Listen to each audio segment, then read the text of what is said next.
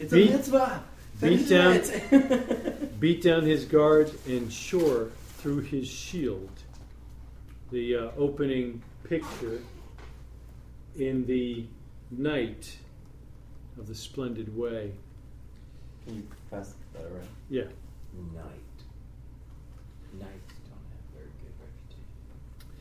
But So, Knight of the Splendid Way, a rich literary masterpiece by W. E. Cule, will encourage any weary traveler to carry the emblem of the king, for it shall be a shining light in dark and dreadful battle, a beacon of hope for the weak and forlorn. It will inspire those who dream of great and noble deeds to be strong and of good courage, for in the king's name we can do all. It will heal with embalming salve the hurts of the wounded and lift up the fallen in battle. This intriguing allegory will help us identify the lure of the Black Knight, the strong and dreadful champion who comes in subtle guises, pitiless and unrelenting. So great is his hatred for the Lord of the splendid way and those in his service. And through this great foe is one, and though this great foe is one of guile and peril, we can be gladly heartened as we seek the radiant vision of the face, tender and resplendent. For in his dyes the depth of love cannot be measured. It compasses land and sea and time that was and is and shall be.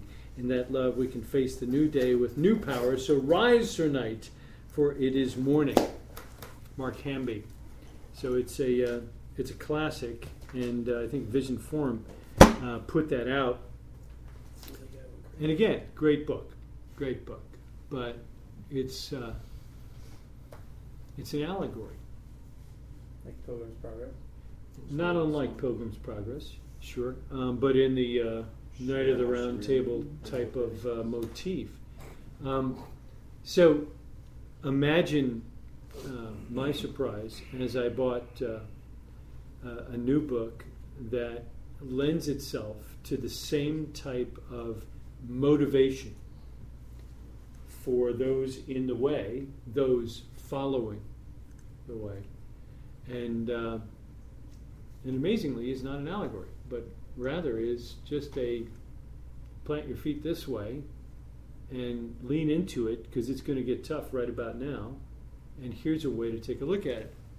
So I was so impressed with the uh, original reading of this Here's my excuse. this book that uh, I actually uh, it was on sale one day, and I, and I bought a second copy, thinking, "Oh man, now I've got to read that." Uh, well, I already had it.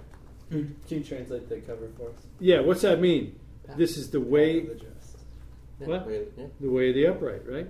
So uh, the Mesillat Yesharim, and um, as I did with the other book, let me just read you uh, a little bit of the intro here. This is written by the Ramchal. That's Rabbi Moshe Chaim Luzzatto. Yes, Uh oh. he's Italian. So you like Thank you very much. Thank you. That's how he says he drinks it. No, associated with mafia. All right. What did you say? Sure, he's not Sicilian. So this is um, deceptively simple. There's no magic, and unfortunately, there's no knights with uh, gleaming shields. Uh, although you are more than willing to wear a uh, combat handgun while you read it, um, which which may change your your. May I recommend reading the passage in the Talmud that it's all based on? That's a good part in the introduction. Yeah, I um, I don't know if that's under his or uh, or the next one. I'm looking for that now. But um, What tractate is it, Greg? It's just the introduction. Pesach- Pesach- Oh, Pesachim? oh, I'm sorry. Uh, no, I think it's yes, Shabbos. that. Oh, Shabbos? Yeah, I think Shabbos. a lot of the good stuff. Yeah. Either oh no no no hold on no it's a different one. You- So, you go. here's what the uh, here's what the author of this book says. I did not compose this work to teach people what they don't know, but rather to remind them of what they already know and is abundantly evident to them. if you'll not find in most of my words anything other than matters that most people know and don't doubt at all. But in accordance with the great degree to which these matters are universally accepted as self evident, and in corresponding measure to their truth being manifest to all, so is people's disregard for them very prevalent, and as a result, forgetfulness of them is rampant.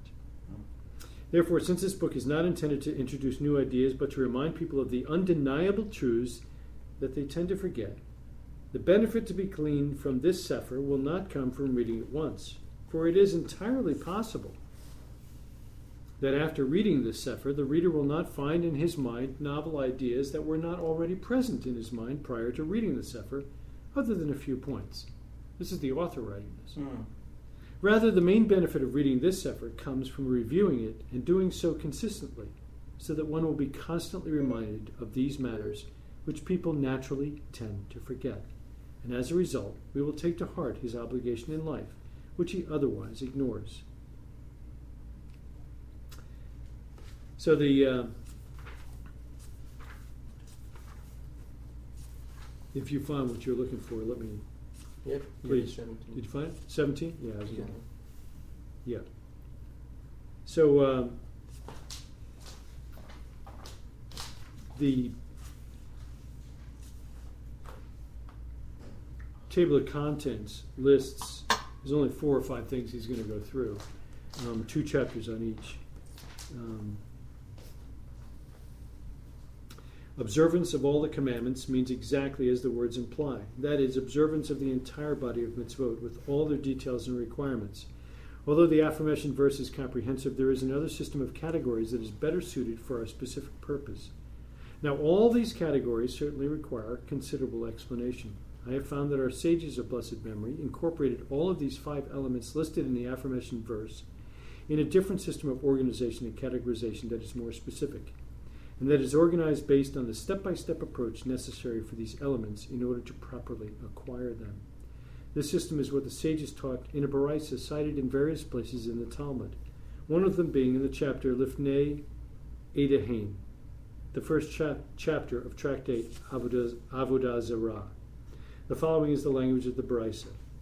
From here, Rab Pinkus ben Yair said, Torah study brings one to Zehirut vigilance.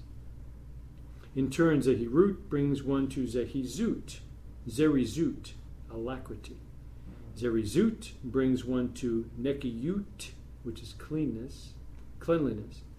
Neki, Nekiyut brings one to Perishut, abstinence. Perishut brings one to Tahara, purity. Tahara brings one to Chasidut, piety. Chasidut brings one to anava, humility. And anava brings one to yirat chet, fear of sin. Yirat chet brings one to kedusha, holiness. Kedusha brings one to ruach hakodesh, divine inspiration. And ruach hakodesh brings one to resurrection of the dead. Based on the aforementioned Baraisa, I have decided to compose this work of mine in order to teach myself and to remind others of the requisites for the complete service of Hashem.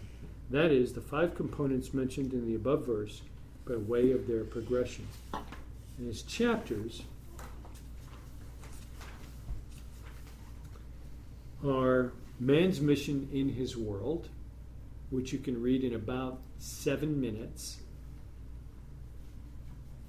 the trait of vigilance, the elements of vigilance, the way to acquire vigilance, factors that detract from vigilance, and how to avoid them. Then we move on to the trait of alacrity, the elements of alacrity, the way to acquire alacrity, and the factors that detract from alacrity, and how to avoid them. I think you're going to see the parallel here. The trait of cleanly, uh, cleanliness, details of the trait of cleanliness, the ways to acquire cleanliness trait of abstinence, the elements of abstinence, and the way to acquire abstinence. The trait of purity, the way to acquire purity, and the trait of piety, and the elements of piety. Weighing the implementation of piety, the way to acquire piety. The trait of humility, the way to acquire humility. The trait of fear of sin, the way to acquire it. and the trait of Holiness, and then the afterword by the author. Awesome book. This book is available on the internet for free, all over the place. Reminds me of the uh, verse in is it Second Peter? Yeah. Mm-hmm. You know, add to your faith. Um, I can't remember the order, but that, you know, add to your faith. You know, perseverance. To your perseverance, Holiness, long holiness, suffering, and long long-suffering. suffering, Yeah. godliness. You know, whatever the order is, I don't Right, have it right. memorized, but but it's showing a progression of character development and spiritual maturity. Exactly right. You know, Same thing. He's, he's nailed it, yeah. yeah. So, um, Peter's recommended that we, we go ahead and walk through this book. This will be the first time that we've gone through a book that is outside the Word of God, but every other sentence that the Ramchal uses is a quote from either the Talmud, the Midrash, the Mishnah, or the Scripture itself. So, um, I think I'd like to do it. Um, like I said, this book is available for free on the internet. However, if you are reading through the Talmud uh, through the ArtScroll app, you can purchase this book for $9.99 and have this exact same book with all the footnotes, which are incredible. The footnotes, um, as you might uh, imagine, um, as in the Talmud or anything else, uh, down below, as in your Chumash, Quite are extensive. extraordinary. Yeah, yeah, um, almost as good as the book. Hmm. Um, so I've been through the uh, first chapter. I'm almost done with the second chapter now, and I read about halfway through it when I first bought the book. Um, so that's where we're going. Unless uh, somebody has a problem, um, like I said, if you can't afford it, it's free. Get over it, right? Um, if you want to buy it in uh, uh, in this uh, form, I'm thinking you're looking at about twenty bucks, nineteen ninety nine, something like that, from ArtScroll. Um, but again, it's available in the ArtScroll app, and I strongly recommend that one because you can read it anywhere at any time. Is that my copy or is that yours? That's One my. of the copies. It's That one of is- my that's copies. requested it. You, s- yeah. Okay, so You see if it has your stamp. is Nope. It's getting mine. um, Okay. that one doesn't have the stamp because this one has a stamp. So that one I was going to give away. You did. Uh, and It there didn't- is. You didn't say how far away. That's right. Yeah, that's right. I, I could just say, like, the, uh, the first time that I had heard about this book was from Jonathan, Uh-huh. Jonathan Upton.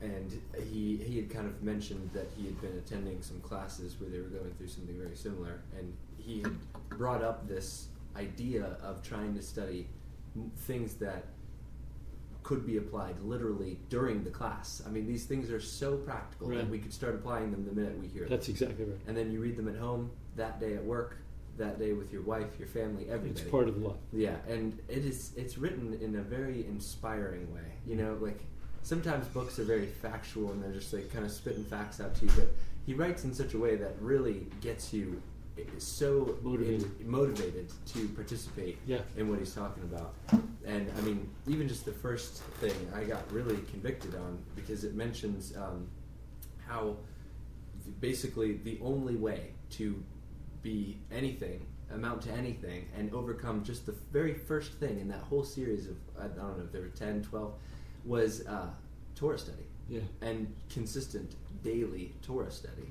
I was mentioning this to some of the men last night. Like, oh man, I read that and I was like, I, I really have not had a very scheduled, regimented Torah study daily like that, Yeah. like he's suggesting. Yep. And it's it's just stuff like that where you're like, oh man, that that makes so much sense. Of course, and Right. he, of course he quotes tons of Talmud Oh, to thought- support that. Sure. Um, And if you implement it into your life at that point, then you're actually infusing yourself with the thoughts, the will, and the ways of Hashem. right. How can that be a bad thing? Absolutely. Right. Never be a bad. So, anyway, that's uh, that's what's coming down the pike. So we're gonna um, after we get past Hoshana Rabbah, Simchat Torah, um, Bereshit this Shabbat, um, we're gonna do that. I don't know um, if there's any reason we couldn't do one chapter per week, um, but we may want to lengthen out a little bit to give you an opportunity to practice. So we'll, as we get into it, we'll do that.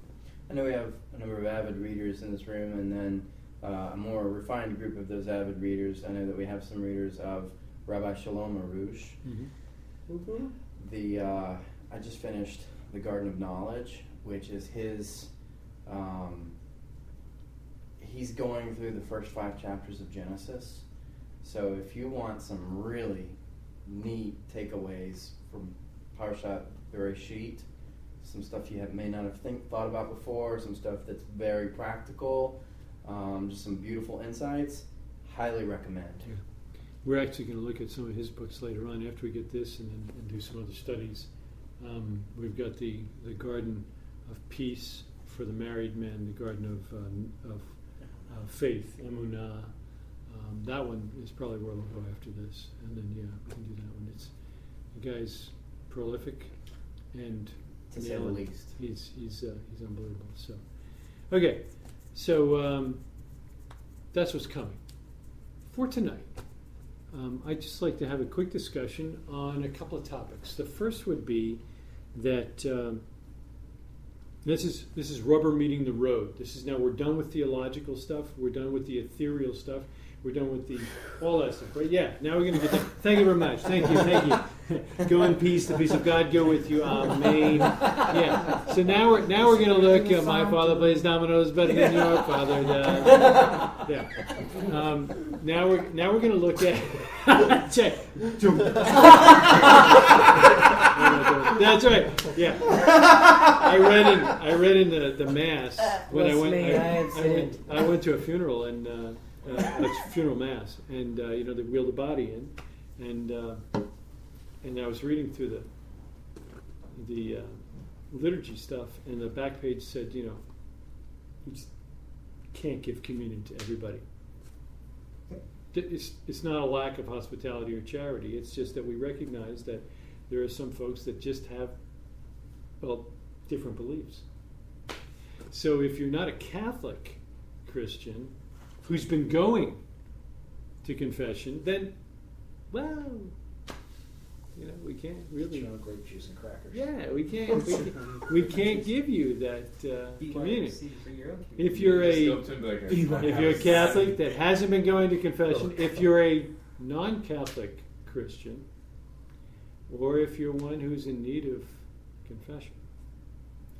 But you, and now that you know, you can't take communion with us. If you'd like to receive a blessing instead, that's great.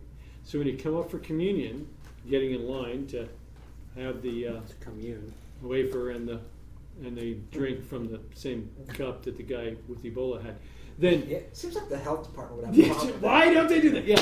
It's in Um, a silver chalice. so if you're gonna, yeah, so there it is. Right, so it absorbs all the impurities. You step up, you just cross your arms over your chest, and we'll know you're not here to take communion. You're here to receive a blessing. It just seems odd to me to receive a blessing From somebody. with a physical posture of, I don't believe this. Yeah. I Bless digress. me. Yeah, the I body just go language. to him like, The I body haven't- I language haven't- of I a haven't closed I haven't said that came for a mindset. blessing sinned. Yeah. I haven't sinned Yeah. today. Bless me, Father. Rip. Yeah. Oh, Okay. then you, bet you just lied. Confess. That's right. There's Oh, one. there There's be. one. Yeah. Like, oh, you wanted a separation between my heart Yeah. and my. This is why you wanted me across my arms. So you could bless me. If you would have only admitted you were gay. Yeah. Then I could give it. Then you I a can give it, but blessing. you- But lied about you sinning. All right. So, so now down to the practical. Uh, the Supreme Court just ruled by not ruling. The Supreme Court just refused to hear five different states, not including North Carolina, that had voted. Uh, I'm To- paying attention. I'm just pulling up a Facebook post on your topic. okay, um, that actually um, chose to vote against allowing any type of homosexual marriage in their state. And these five states that voted overwhelmingly not to allow homosexual marriage in their states, this was challenged and it eventually got to the Supreme Court. And these five states were about to be heard by the highest court in the land, which in our form of government is the bottom line. There is only one thing that can change their final decree, and that would be a constitutional amendment by two thirds of the states in our union. They chose not to hear it. Not interested. Which meant that the lower court's ruling, and in all five cases, had voted to allow homosexual marriage and invalidate the vote of the people. And North Carolina, our case had not reached that level, but was paralleling Virginia's. And when Virginia's was struck down because the Supreme Court failed to hear it, today in North Carolina, today right here in River City, people were lined up all afternoon to be married as homosexuals. to, to get their certificates or whatever? Uh, they have marriage certificates. So, Oh, they already have them. no, they, they Oh, got they them there to- at the, at the. Justice Okay. of the Peace, yeah.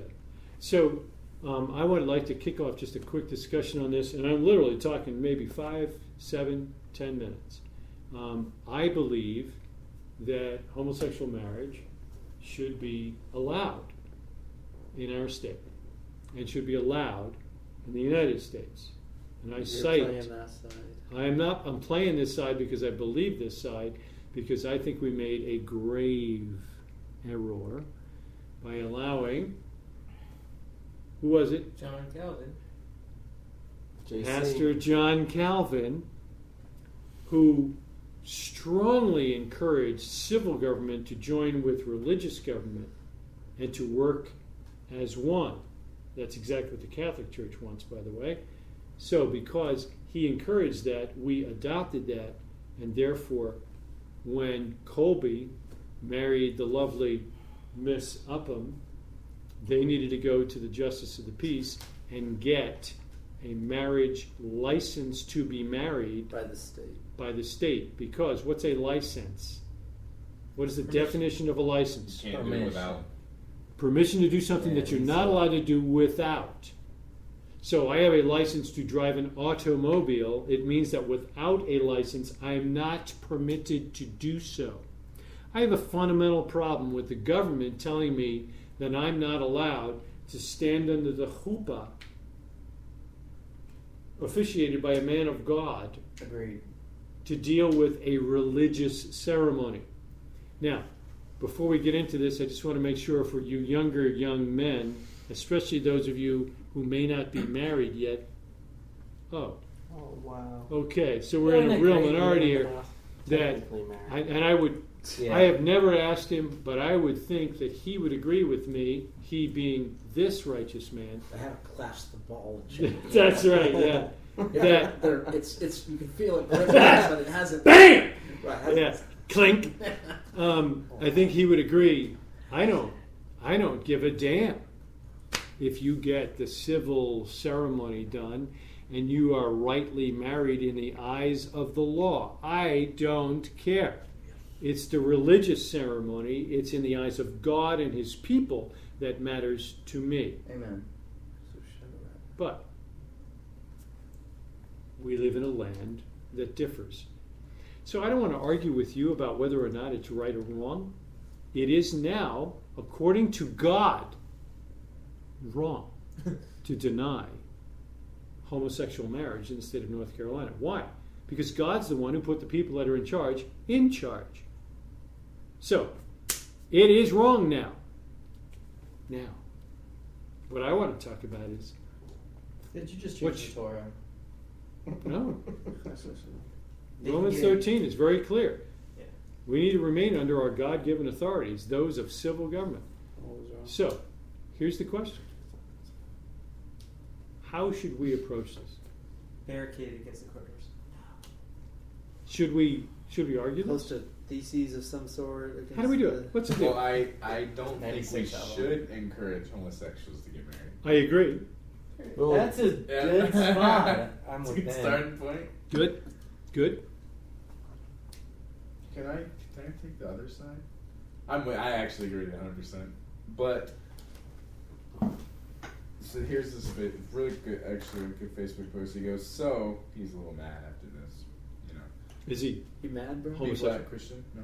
That'll be fair. Uh, So how is it that one person, comma a judge, can strike down what the people of the state have voted into law? Talking about Amendment One, seems to violate the democratic process. We don't have a democracy. Process of the republic. I think is what you would say. Okay. Um, seems uh, what was the point in taking my time to vote? Valid question. Sorry to all that I may make mad. He used other language with this comment, but are we still entitled to our opinion? We are still entitled to our opinion, right? Or has there, uh, or has that been stricken down by some judge somewhere else as well? Probably The question part was probably there necessary. was a law by the God given authority, and then the higher God given authority trumped that law. Plurality of the people in North Carolina decided they did not want homosexual marriage. Unfortunately, federal government trumps state government when it comes to passage across state lines. Since the So my Rem- my uh, my North Carolina driver's license between the is good in Georgia, and because of that same reason, my marriage license is good across state license uh, across state lines, and that's the argument that was made. It doesn't matter what each state wants; there needs to be an overriding national decision on what's allowed and what's not allowed. So, if one state will allow it, then all states must in this regard. I don't know if I agree with that, and I don't really care. And I think we can lose a lot of time arguing over whether or not the Supreme Court made the right decision. I think they made a decision, and therefore I need to deal with that. Now, should we go to try and make an amendment to the Constitution of the United States? Or, in my opinion, are we just wasting our time and breath? People are going to hell! And we're wondering whether or not they should get tax benefits for being a couple? Yeah. First, I would say, yeah, different issue. Um, actually, if you look at the Constitution of the United States, it actually affords this right, this freedom to do so. It also affords us to establish other laws, but it can be in contrast with the Constitution. And that goes all the way back when we eliminated states' rights. So there was no state identity. Which is so a problem. when I saw the law coming through, and then you look at the way it's written, it's very discriminatory. Well, you, you just know that they did. it- I mean, to me, it appeared that they did it on purpose. They wrote it so that it would be easily usurped, so I could support this, but it's still going to go down, and it did, and and probably rightfully so. And now we're host. Mm-hmm. You then you. My issue is, is not as much with the marriage thing. I'll be honest with you. I don't have any particular. Was he honest with us before this? Uh, that's a good question. Maybe. Actually, there's no Um, evidence. I'm There's no evidence he was honest I'm going to with be us. dishonest with you right now. Let me lie to you. Let me lie to you a little more. Um, but I was thinking that basically, from my perspective, my biggest concern is not so much the political angles of this and what should do next. And I mean, honestly, it's kind of like what's done is done. To me, though, the biggest concern is that um, when I study the prophets and I look at the and I look at um, the Torah, I feel like one of the things that God is primarily concerned about in a society is the um, un- un- unashamed promotion Of of sin. sin. Amen. And and when when people get to a point where they can publicly do wrong and not be afraid of any criticism, condemnation, or and are, un, and are unashamed to blatantly violate the law, the words of God publicly, then I think that the society is in a very dangerous place. Precarious. Um, because if you look at the way that the, the scripture judicial system was, was structured in the Torah, it's actually extremely hard to get a guilty verdict right. for any of the sins that are capital offenses, really any sin at all, but especially the capital ones. Um, and so much, I mean, way harder than like a Western judicial system. Because God was not concerned about the punishment, He can take care of that. His issue primarily was to drive these people into the dark or scare them from doing it at all. Absolutely. But now we have this as being a public thing, and I think that that I think you start. I don't know. I, I'm But, I'm, but I, therein, therein lies my question tonight. Forget what's happened. What should our response be to individuals? Not to the government, not to the polling place. How should we react? Because we are known, I would hope, of all, we are known as religious men, serious about our faith. Surely people are going to ask what we think about the Supreme Court's decision. The answer, the response, is what I want tonight. What's important? There was a really cool article written by uh, some Harvard people regarding like just a very objective and logical take on homosexuality and specifically homosexual marriage. And I had that article. Oh, is it okay? Thank You You sent it to me. Oh, okay, right. But So that was it- almost a year ago.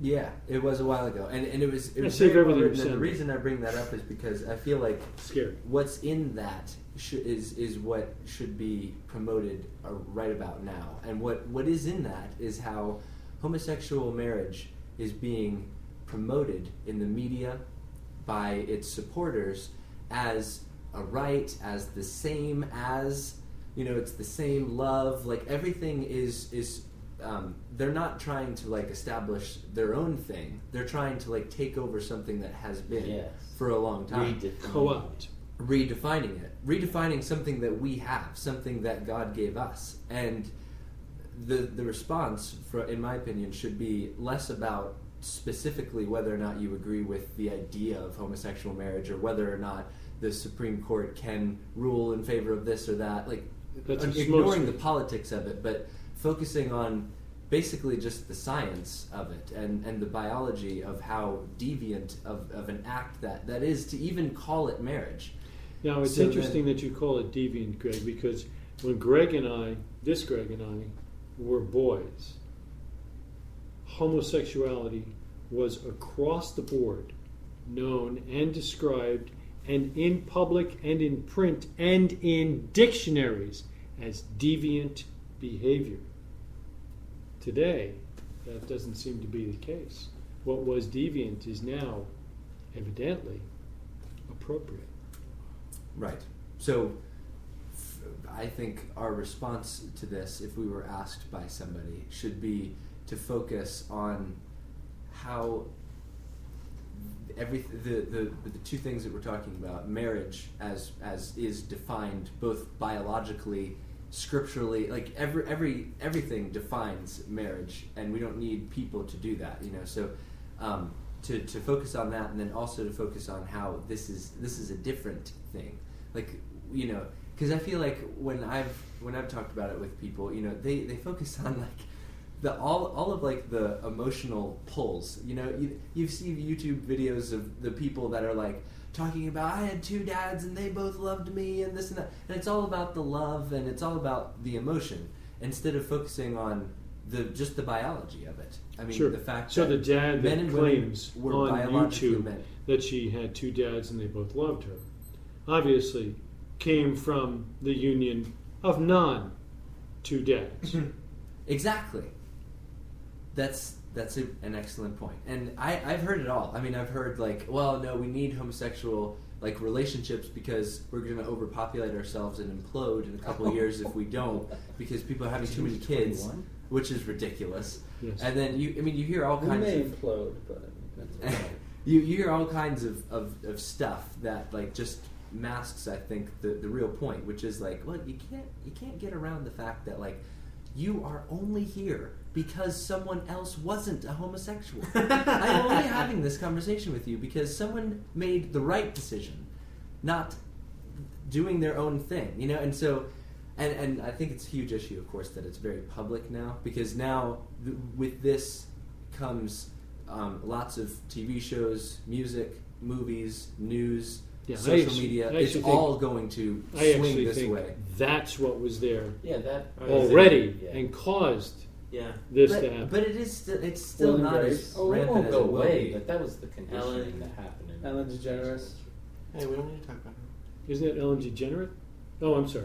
Or maybe I Yay, No. that's Sorry. So anyway, Yeah. that, that was just a, Good a point. long Good thing point. of just about how Would you have another that's where point? we should focus. Wait, did I see No, another it's one? Taylor. Caleb. Um, I have a question, and this, this may not seem obvious of what my real question is, but let me ask the fake question. Oh my goodness. Big lead up. Hook, line, and sinker. Is there evidence of that? Is America anything special, Oh, excellent question. or is it just another nation among nations? You know the answer it's to the best that. of the Because it was a remaining. You know fake- the answer to that. He was saying it was a fake question because the answer is obviously yes, right? America, George Bush, land of the free. I think the answer used to be yes, and now we're in the newsroom again. I think we've squandered it.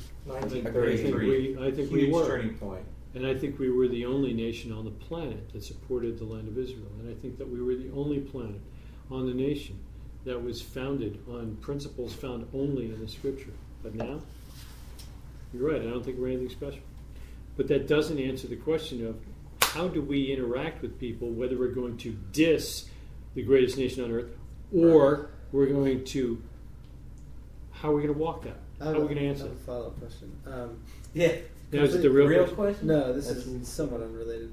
Um, I remember when I first moved to Charlotte, I heard a really fascinating debate between Dr. Michael Brown and Rabbi Shmuley about is homosexuality America's greatest problem. Michael Brown took the position of yes, Shmuley took the position of no, and Michael Brown had some really interesting evidence of like children's books of like one of them that I remember was you know little Billy is looking for a girlfriend and he's you know this girl eh, you know, I got this girl eh, Didn't find Sam. and then he finds Sam, and he's like, "Whoa, Oh. hey!" And that's where it ends. And it's like, okay, great. Well, these are like kids' books, and he had like tons of them. And Shmuley was like, "This is just an evangelical um, blinders on. Like, you guys are blind to. There's so many other issues like abortion, um, alcoholism. Um, there's you know." Worse than homosexuality is um, the amount of men who beat their wives, things like that. He's like, you guys are, you never talk about any of that. Why? Like before you guys can even speak about anything about homosexuals, why don't you address all the other evils that have been prevalent that you guys just seem to turn a blind eye to? Bang! It was a great question, and Michael Brown had nothing really to say to it, um, at least that I recall. Maybe he did. He did write a book called "A Queer Thing Happened to America," which may have addressed that.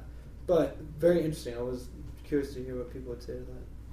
If- You can say Well, I. I just on that argument, it's really super progressive. But um, just on that argument, I the I know we don't want to say the line like, "Oh, I got a bunch of gay friends," but when we went to college, you probably know a bunch of gay people. But we're in, I never called them gay. Yeah, They're homosexuals. Homos. Yeah. I just Um, want to use the biblical Not term. No. And gay was co opted from our. Happy. I did have Yeah, a lot of straight from friends. Anyway, but the but the homosexual culture is much more. You don't hear like you're not gonna run TV campaigns on like women's violence. They're gonna sell anything. You can sell a lot of things on like double income, no kids. You can sell a lot of things on homosexual agenda. You can sell. It's it's it's so much bigger than any of those issues you just named. So you're saying it's a money thing, It's a business ten thing? times bigger. It influences society ten times more.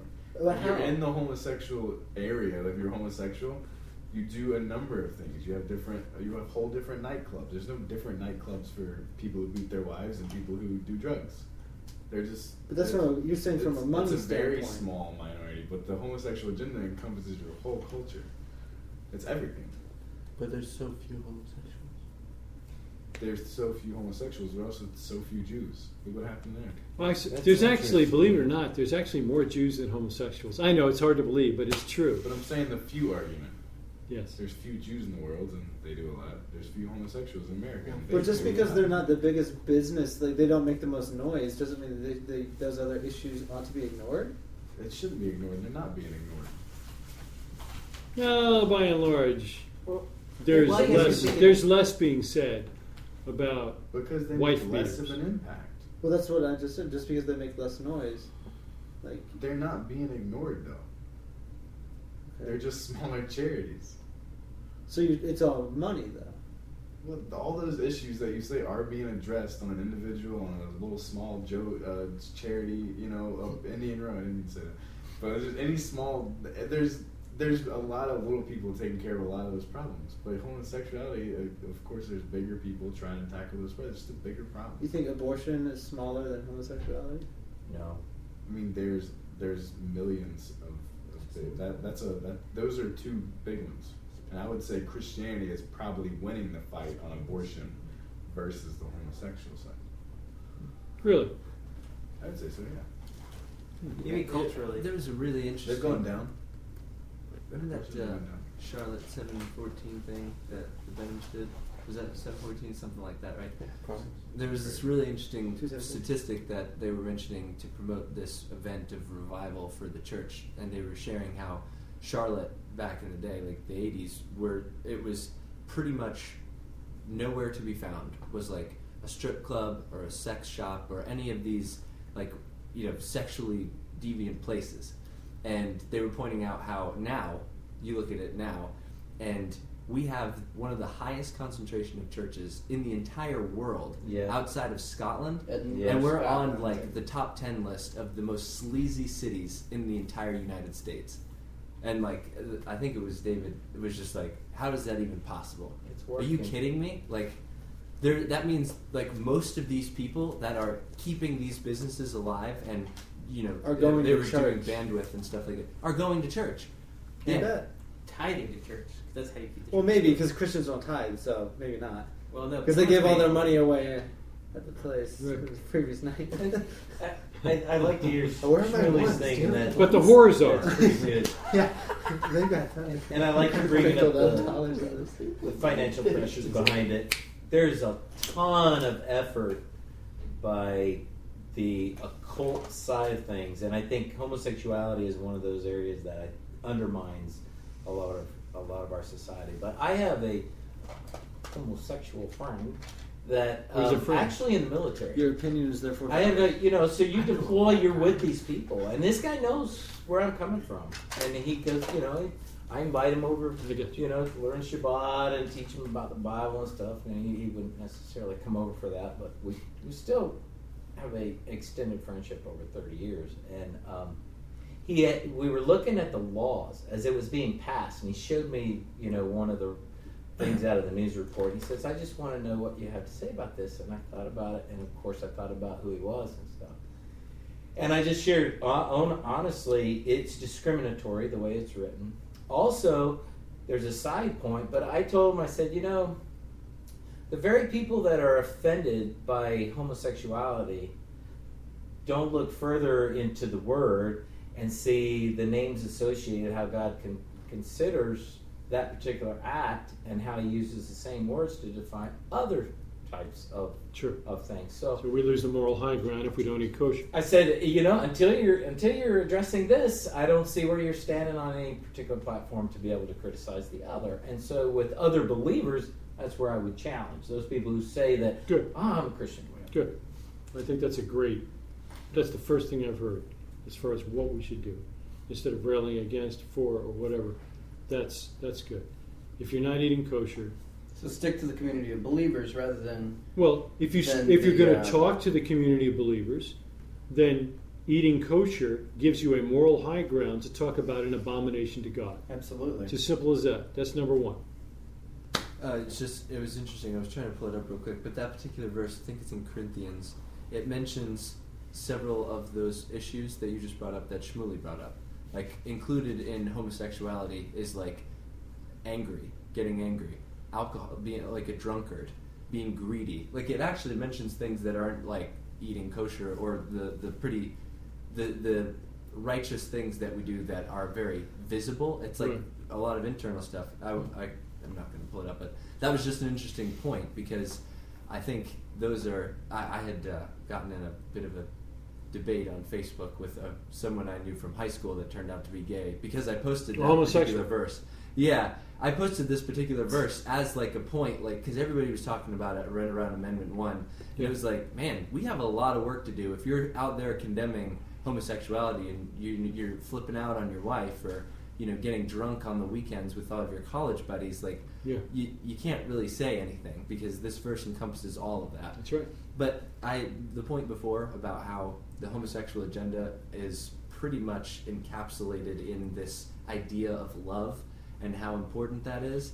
I feel like that says a lot about where we are because a lot of the other issues that you talked about, it's it's a lot about like um, there's a there's a lot of like passionate, emotional, like uh, promotion of other issues, and and it, sometimes it can come across very like hateful or, or very um, angry, you know, because these issues are so terrible, like domestic violence and abortion and all that. But it's just interesting. This one doesn't get a lot of heat because there's they're, they have like the love. They're playing the love card all the time. So anyone that goes against that is like automatically playing the hate card, you know. And that to me says our response should be just like Yeshua talked about about how we as his disciples are to look to other people. They'll know us by our love for one another. Sure. You know, and Yeah. that's another way that we can respond. That's good. Making sure that it's loving. And it sounds like your response to your friend has been loving, Well, which the has fact that he's a- allowed these conversations. The fact that he's a friend exactly. is the beginning. And that's that's cool. And That's I, really I think cool. my position is, is better than most of yours, since if the homosexual comes up to me, who knows? I mean, I don't think there's anybody who doesn't know where I stand. And they come up to me and say, So, what do you think about the Supreme Court decision? What's the answer? Crap. The Supreme Court didn't make a decision. No. So it was the previous Well, court. And I think they were right. Who am I to take a to get a discount on my taxes because I'm married according to the state and you married to or whatever you want to call that, oh I guess the Supreme Court called it married to that other man, you should also get a discount on your taxes. I get it. That's a monetary thing. I don't agree with your lifestyle. I don't agree that you should be together. But it has nothing to do with whether or not you should get a discount on your taxes. But we both agree we should take give the government less money. Amen. Yeah. But I think I've I think I've now got an open road to discuss other things, to discuss and move forward, rather than no, I'm against what you stand for. Well, you don't have a lot to discuss now. You're done. Whereas I think my position is it's not what God called marriage. It's not what the Bible describes as marriage.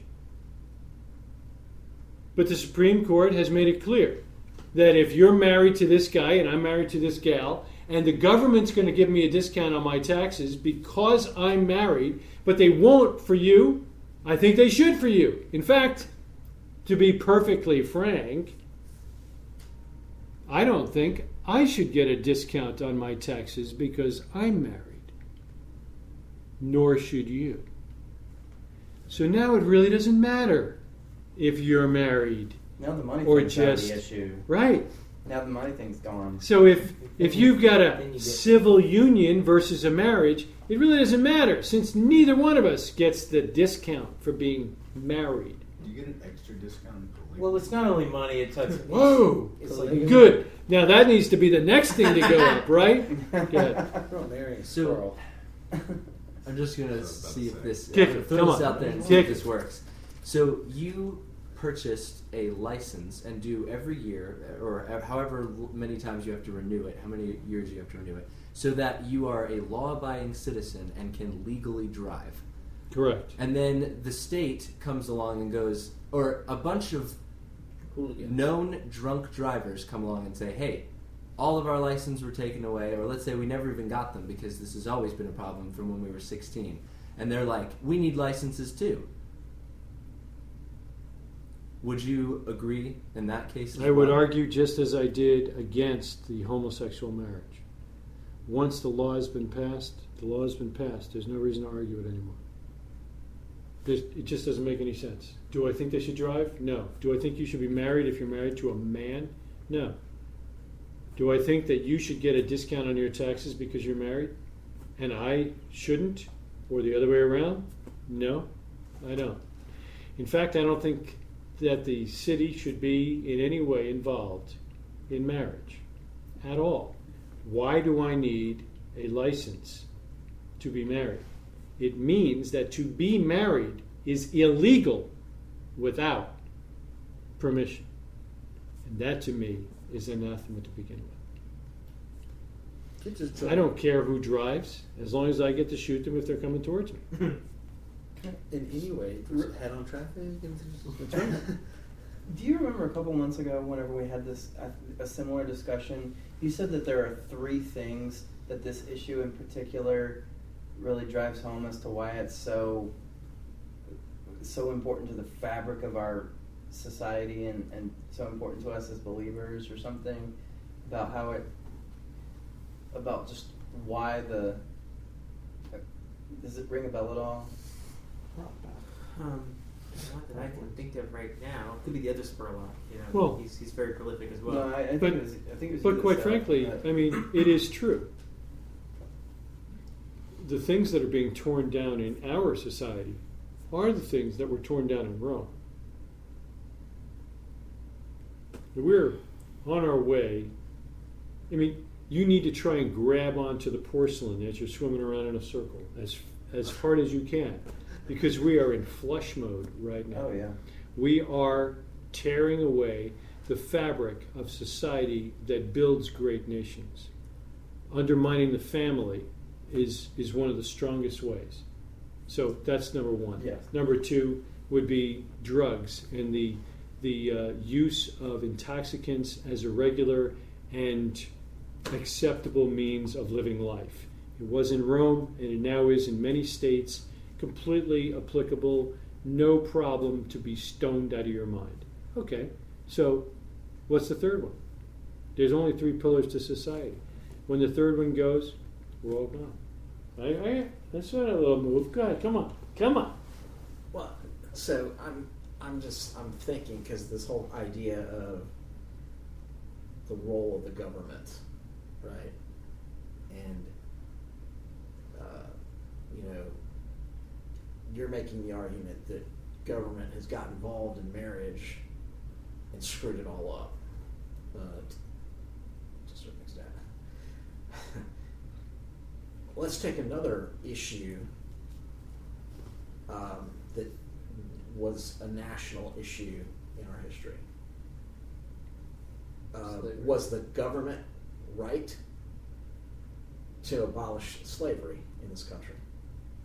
When you had you had Christian people, you know, in this state and other states in the South, who were in church all the time, who quoted uh, and could recite chapters and verses Bible the better than we can.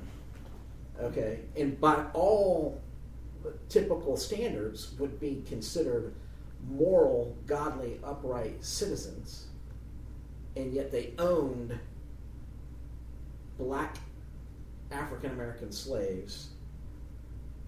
Um, and the government, the federal government, got involved and said that's wrong.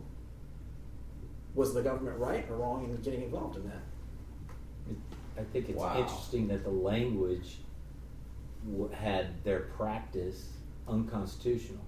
And so they really didn't have to make a whole lot of changes to the Bill of Rights or the Constitution in order to reposition, you know, come to a different view on that particular practice.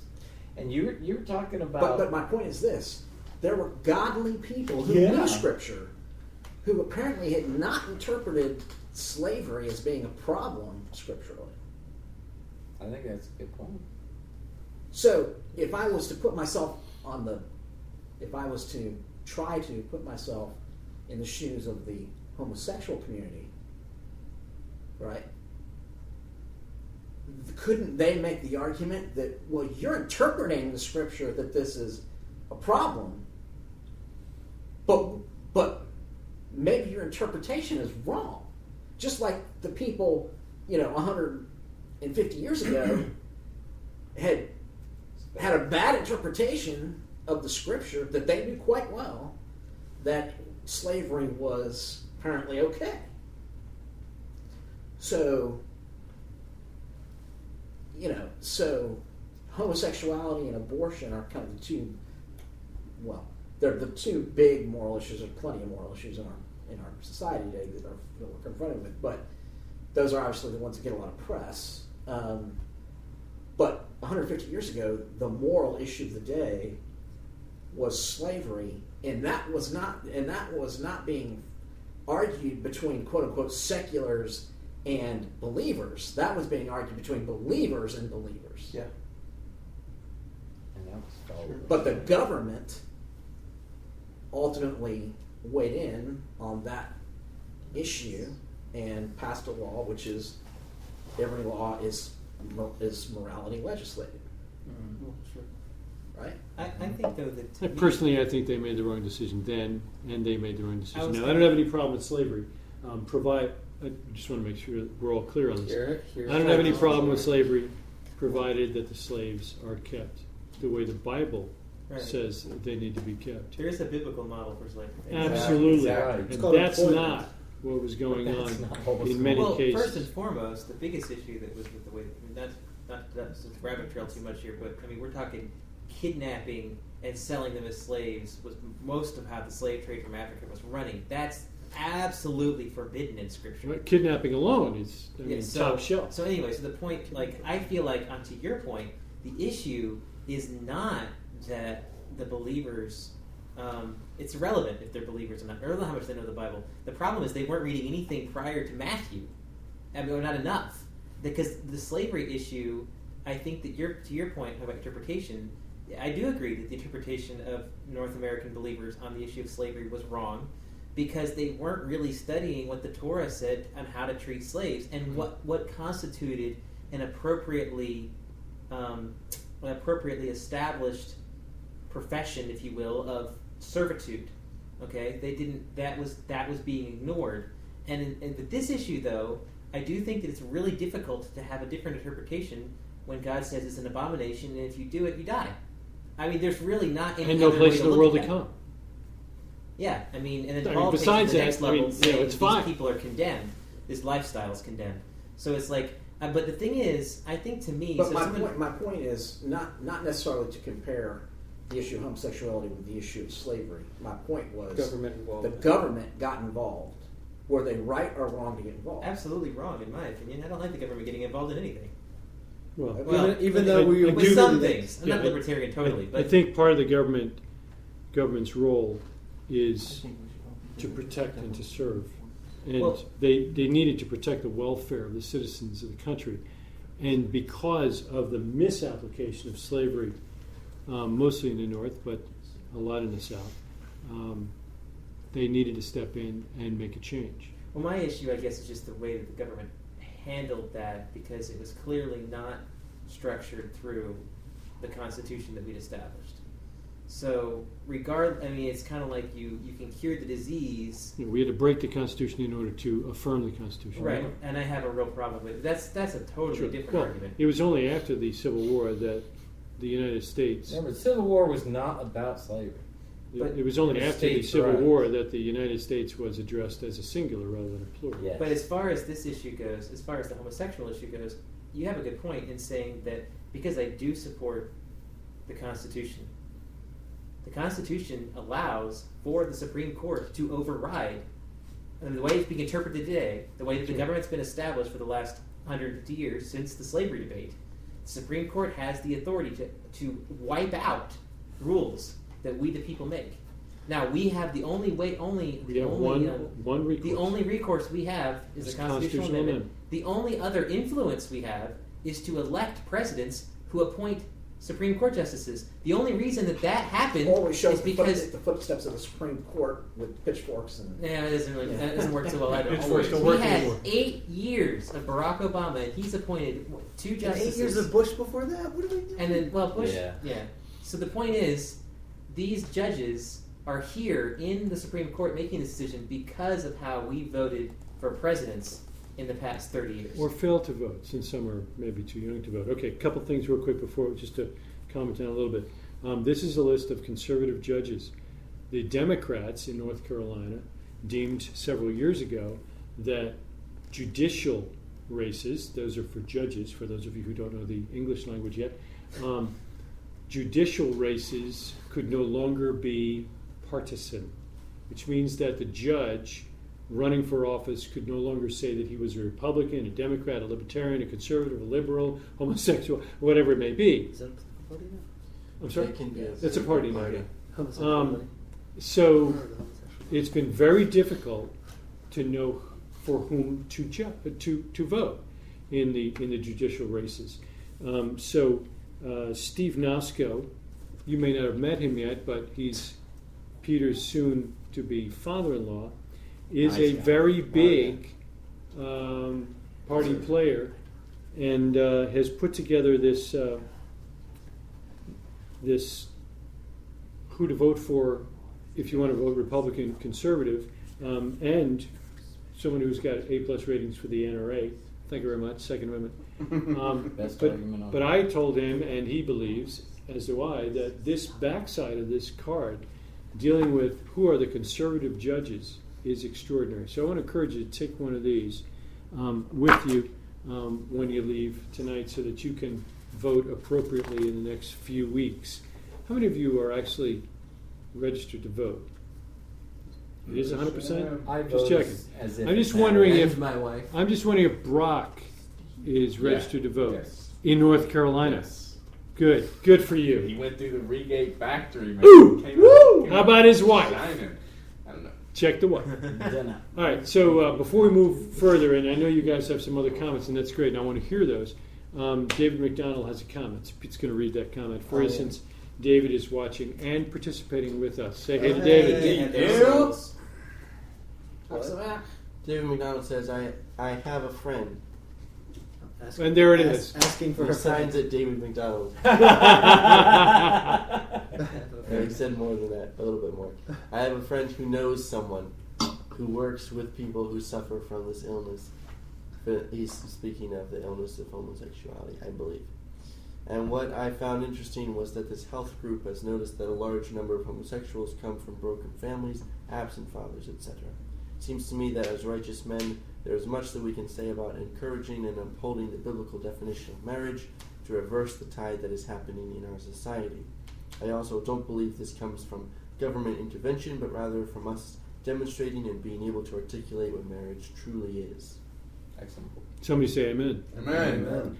It's really important that we not only talk the talk, but walk the talk, and that we respect and lift up our wives and give them a picture of what it can be like.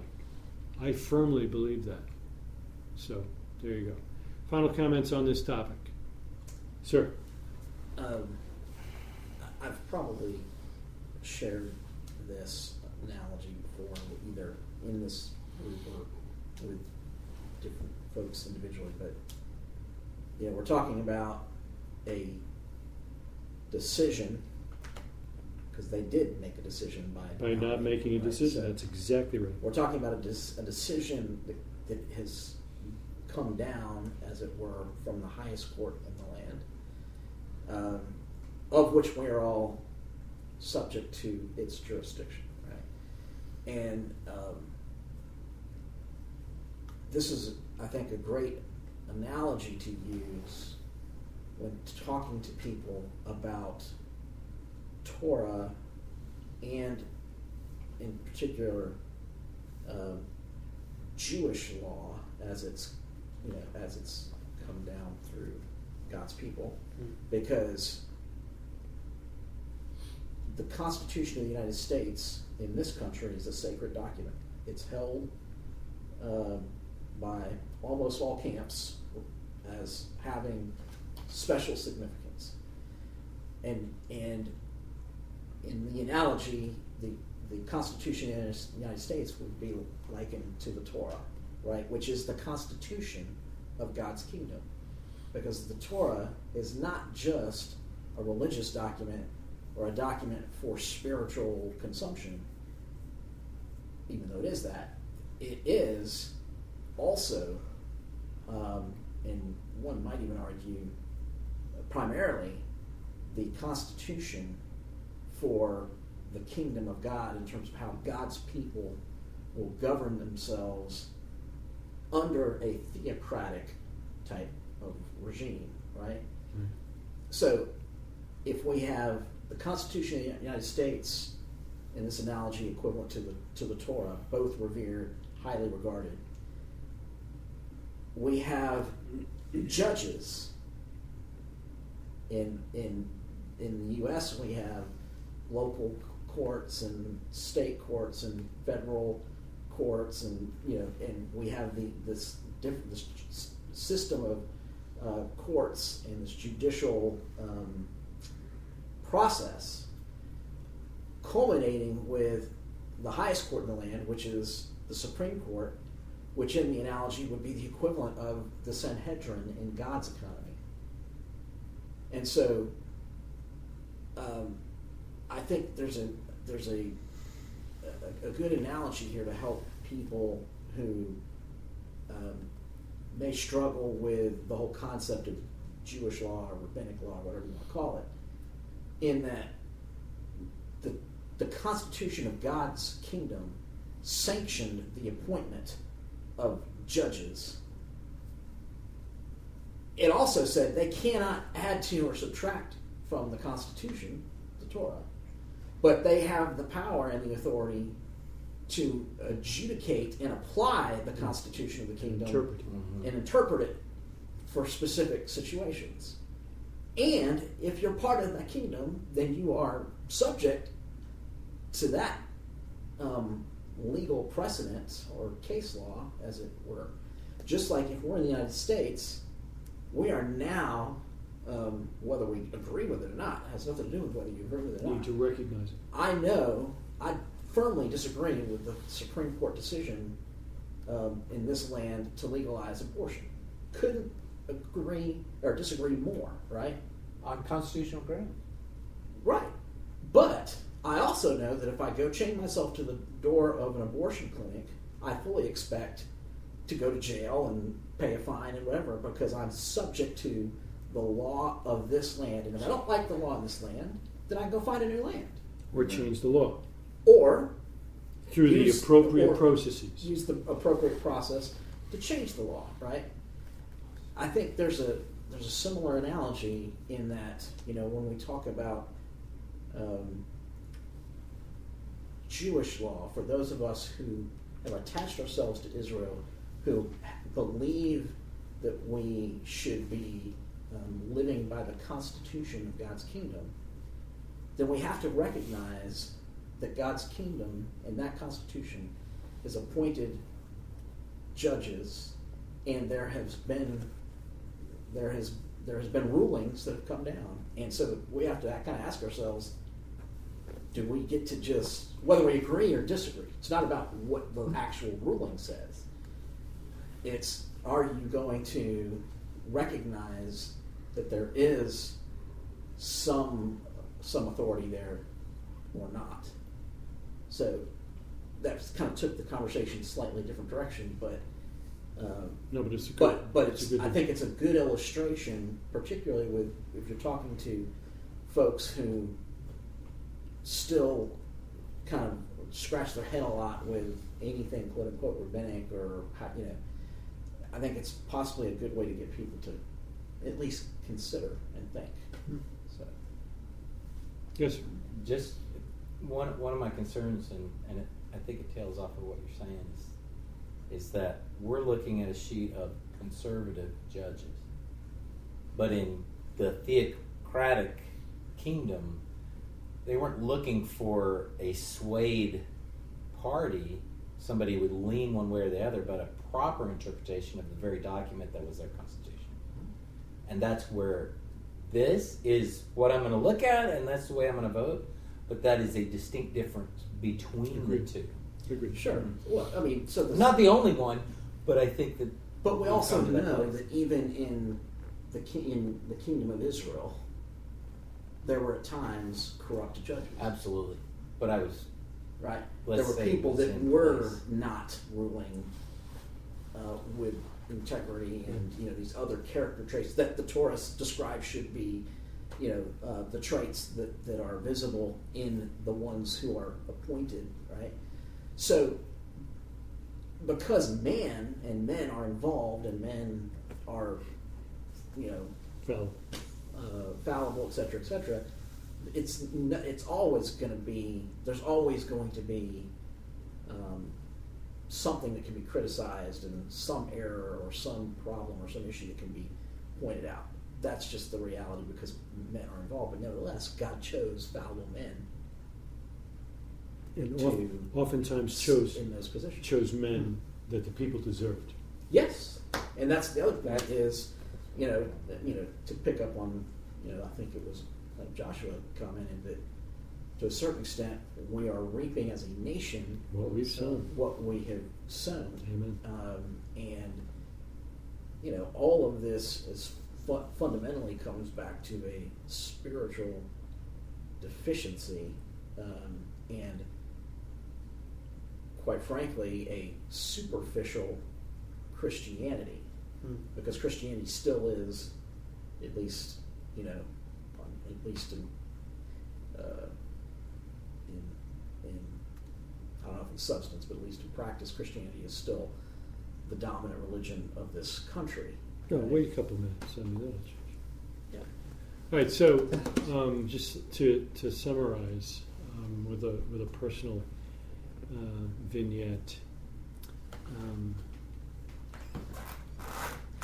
I think you'd be hard pressed to find a man more patriotic for this country than me.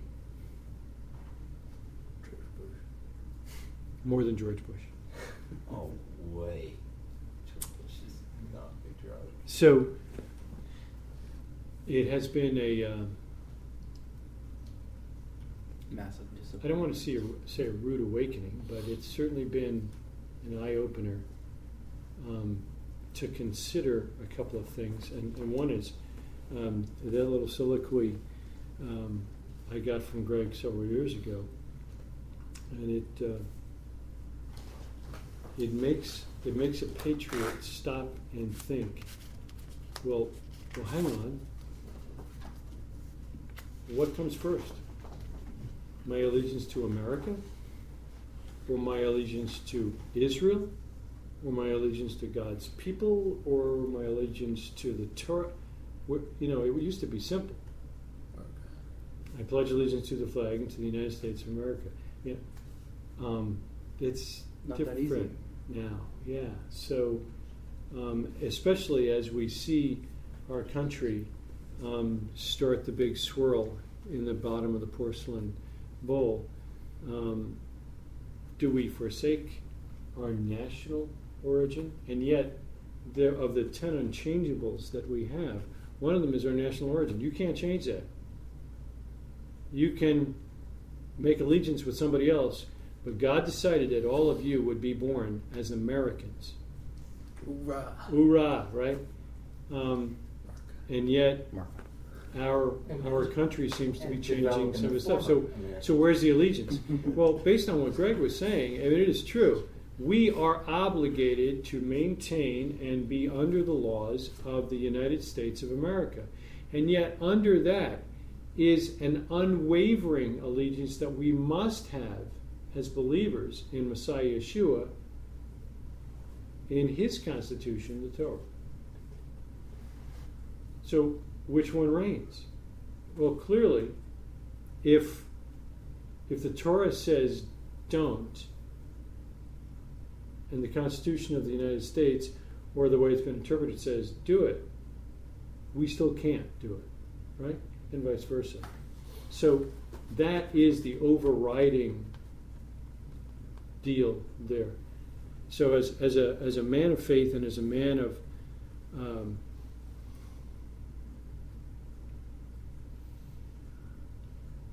patriotism, I, I have been wrenched uh, as to where where my um, allegiances lie, and I want to encourage you to deal with that yourself understand that and and face those same kind of questions. Um, and then, of course, if you really want to get a headache, just you know go that next step and say, well, you know, the Constitution parallel is is so beautifully played out with the sages of Israel, and if if you don't have uh, a copy of the Code of Jewish Law, well then, how do you how do you really obey the people to which the Shulchan Aruch, the people to which you've been joined. I mean, how do you how do you really do it? I mean, oh, well, you've been joined, but you really don't want to be a part of the Commonwealth. You just want to be like a, an illegal alien. Well, sit, No! sit down for the Pledge of Allegiance. Yeah, right. I don't want to come back. I'm going to keep in my hat. on. You know, um, there's I mean, I think that's another class in of itself, but it really should stop and make you think, because it really does make me think. Um, I think to uh, David McDonald's point, um, God willing and by His grace, you will have marriages that can be used as, ex- as examples. You will, you will raise children that can be used as shining stars amidst a, a crooked, crooked and perverse generation. To say that yes, spanking your children is a good idea. Here's the product. Look, when you homeschool your family and you actually teach them the Word of God rather than that homosexuality is true, you actually can end up with people that can speak to adults. And they, they don't miss out on that fellowship and socialization skills and so forth. So some of these things are really easy, but we should step to the front. We should be asking those that we believe are homosexuals.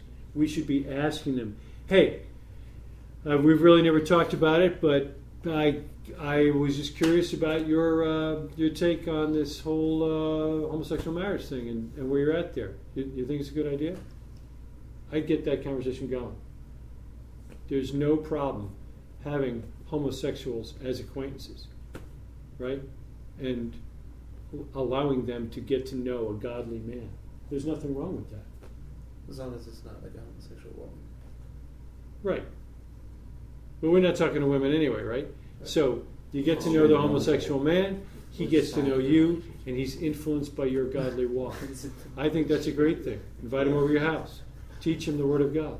Let him see that there's a better side. It might be his only hope. That's right. You may be his only hope. I, I think that's the way it needs to be. But, all of that said, it would be great if we did change the course of our nation. And to that end, I just want to make it clear. I, it's all on the table and it's being recorded. I personally believe it was a mistake to change the Constitution to allow women to vote. That, hey, oh, there it is, it's out. I think it was. I think it was a big mistake. I don't think women should have the right to vote. I think that it's a man's job, and you know it's a big mistake. It was a bigger mistake. Yeah, the bigger mistake is the man who lets his wife. No. I beg your pardon. Who eats the It's the man who apple. doesn't train up his wife, and they vote opposite, They and cancel each other out. they cancel each other out. up that. No, That's a problem. No, it was he who doesn't pay taxes cannot vote. That was it. Property owners were only the ones. Property owners, allowed you're vote. exactly That right. was the when they Yep. that. uh, Property owners yeah. should be the ones to, you know, Gender rate But, matter. uh, you know, You know, Uh, I say quick, that- quick, easy fix for your problem. Just I didn't know I had a problem. well, for the homosexual problem, just make it Don't sh- say. Sharia, the law of the land. Oh, thank you. And then Yeah, boom, that's done. great. and We're good. Oh Yeah. my goodness. So I do. I Another do ten years. That yeah, would, give it time, right? that would solve it. So I do want to make it it. would uh, solve the problem. Iran does not have a homosexual problem. that's right. That's what they say. I do want to make it abundantly clear that I think that it is your responsibility as a married man to make sure that your wife is going to vote the way you vote. And if you can't get a convincing argument so that she votes the way you think she should vote, then I think you both need to sit down with someone else. Quite frankly, if you've got voting aged kids, you ought to be getting, you should be taking them to the voting place. And if you are gonna, are voting, you should make sure that your wife is gonna vote. Unless, of course, she's a a flaming liberal, in which case you should keep her home. Can we have a class on convincing your religious friends to vote? Seems to be pretty tough. Dude, we I- all voted because Can of your annoying text messages. Okay. Is that- is- oh, yeah. I- We have a class I think that- I think that we should Levinson be, definitely voting for him. I think we should be blackballing anyone who doesn't vote. We all had the stickers, like bro. If you, who's- We all you have the keep stickers. knocking, he will give you bread, not because he is your friend, but because you persistently. Yeah, and, and then you block him on text messages. He's my favorite voting jingle: "Vote like it matters." Vote once, vote Hey, often. everybody's included, right? Yeah, there it is. Well, it's cliche, but it's, it's cliche for a reason. and That is, if you don't vote, you, Can't you Can't can't complain. complain about the outcome. So Oh, but you can't. So if we disagree with what's out there, we should vote to change it. Johnny, Um, as a just in general, I mean, uh, I know it's kind of cheesy, but it's. I think that this these sort of issues when they come up in our society, you know, I- I don't really see that they change a lot of people's opinions on where they stand. And in fact, I think they s- seem to strengthen wherever you stood before these things took place. As a result of that, that should just mean that we should be more of a light. That should give us more cause. I mean, I think just kind of taking some of the the ideas behind what you said, and I was going to say this much earlier, but it, it should just strengthen our resolve to be that light, to be that person who, oh, you know what? I'm not going to say that around him because we are who we are. I'm not going to. Yeah, the bottom line, Johnny, is unfortunately, we are not the light. We ought to be the light, but we are not. We used to be called the silent majority. And then when we started making a little bit of noise, we became the most beloved people group in America, the far right moral majority. Within three and a half years, we became the most hated group. Within five and a half years, we became the most feared group. You, the fundamental Christian, you are the most feared group in America beyond the Islamists who will take your head off. You're on a terrorist. And you know the bottom line is it's because we're not lights. It's because we don't tell them. It's because we don't engage the ones in which we disagree. You know who we talk to? We talk to the people we know agree with us. That doesn't do diddly. We need to be talking to the people we know disagree and convincing them otherwise. Somebody say amen. Amen. I'm going to pray for you. Father God, I pray for all these men. I pray, Father, that you would give them opportunity after opportunity. You would surround them with homosexuals. Thank you, Father, for the opportunity to share your love, your grace, and the truth that can be found in Messiah Yeshua and his Torah. Father, I pray for the elections coming up in just a few scant weeks. I pray, Father, you would grant us the time, the privilege, the honor, and the opportunity to discuss these measures with our wives and our voting children, that we would begin to turn the course of our nation before it's too late. And Father, as we begin to sink and continue to go down into this cesspool, swimming around in the toilet as it flushes, I pray, Father, that you would find us faithful, to stand resolute on the promises of God, knowing that we look for and are in hope of a city whose maker is above all. That the King of Kings would come and we would be relieved from this time. But until then, Father, I pray that you would find us faithful to be men and women, as Johnny said, of righteousness.